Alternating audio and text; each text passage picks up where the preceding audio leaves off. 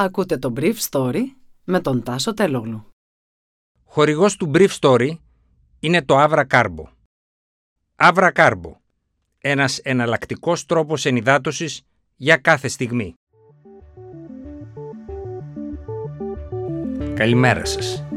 Σήμερα είναι 3η 17 Μαΐου 2022 και θα ήθελα να μοιραστώ μαζί σας αυτά τα θέματα που μου έκανε εντύπωση. Οι μαχητές του Αζόφ εγκαταλείπουν το Αζόφ Στάλεχ μάλλον των Ρώσων. Η Ευρωπαϊκή Ένωση δίνει μισό δις αμυντική βοήθεια στην Ουκρανία, αλλά επιτρέπει τελικά στις ευρωπαϊκές εταιρείες να πληρώνουν το αέριο σε ρούβλια, ενώ δεν καταλήγει για το εμπάργκο πετρελαίου.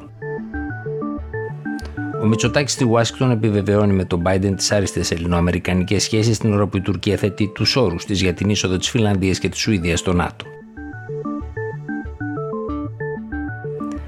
Πολλά λεωφορεία έξω από το Αζοβστάλ μέτρησαν Ρώσοι σχολιαστέ που συνοδεύουν τις ρωσικές μονάδες την ώρα που η επίσημη ανακοίνωση ρωσικών και ουκρανικών αρχών ήταν ότι 40 τραυματίες εγκαταλείπουν το εργοστάσιο Χάλιβα ή τουλάχιστον ότι έχει απομείνει από αυτό. Ο επικεφαλής των στρατιωτών του τάγματος Αζόφ στο εργοστάσιο Ντένις Προκοπένκο ανακοίνωσε στα μέσα κοινωνικής δικτύωσης ότι η αποστολή των συστρατιωτών του ολοκληρώθηκε σημάδι ότι η Ουκρανική ηγεσία έδωσε το πράσινο φως στους εξαντλημένους υπερασπιστές της τελευταίας Ουκρανικής γενιάς της Μαριούπολης να παραδοθούν. Προηγουμένως, η ρωσική πλευρά είχε απορρίψει το αίτημα της Τουρκίας να πάρει τους μαχητές του Αζόφ στην Κωνσταντινούπολη. Θα σεβαστούμε τη ζωή τους, αλλά δεν θα φύγουν ούτε από την Ουκρανική επαρχία ούτε σε τρίτη χώρα, ανακοίνωσε η ρωσική πλευρά. Οι Ρώσοι θεωρούν την εχμαλωσία των ανδρών του Αζόφ μεγάλο χαρτί στην καμπάνια τους για αποναζιστικοποίηση της Ουκρανίας. Σύμφωνα με βραδινή ανάρτηση του φιλορωσικού λογαριασμού Russians with Attitude, 300 υπερασπιστές του Αζόφ Στάλ παραδόθηκαν στους Ρώσους και μεταφέρθηκαν με λοφορεία στον Ντομπάς. Νέες οδηγίες προς τα κράτη-μέλη της εξέδωσε χθες η Ευρωπαϊκή Επιτροπή σε ό,τι αφορά την πληρωμή της Ρωσίας για τις παραδόσεις φυσικού αερίου.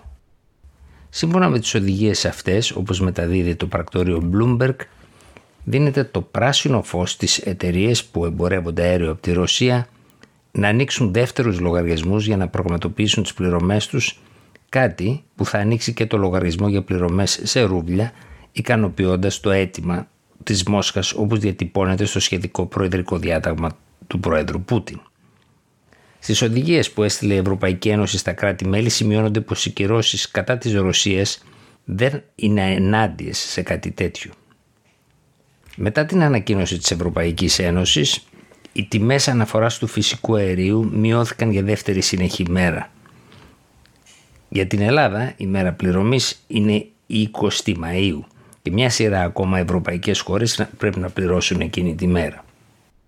Η Ρωσία έχει ζητήσει από τις εταιρείες να δεχτούν μια νέα μέθοδο συναλλαγής που θα περιλαμβάνει το άνοιγμα δύο λογαριασμών στην Gazprom Bank, ένα σε ευρώ ή σε δολάρια και έναν άλλο σε ρούβλια. Προηγουμένως, η Πολωνία και η Βουλγαρία είχαν μείνει χωρίς ρωσικό αέριο διότι είχαν δηλώσει στη Μόσχα ότι αρνούνται να πληρώσουν σε ρούβλια.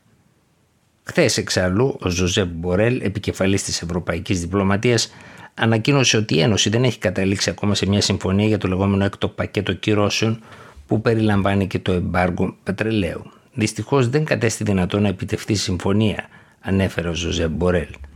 Ο ίδιος ο κύριος Μπορέλ πάντως είπε ότι οι Υπουργοί Εξωτερικών της Ευρωπαϊκής Ένωσης αποφάσισαν παρουσία του Ουκρανού Υπουργού Εξωτερικών Δημήτρου Κουλέμπα να στείλουν επιπλέον στρατιωτική βοήθεια στην Ουκρανία ύψους μισού δισεκατομμυρίου ευρώ για αγορές όπλων, ανεβάζοντας έτσι το συνολικό ποσό που έχει δώσει η Ευρώπη στα 2 δισεκατομμύρια ευρώ.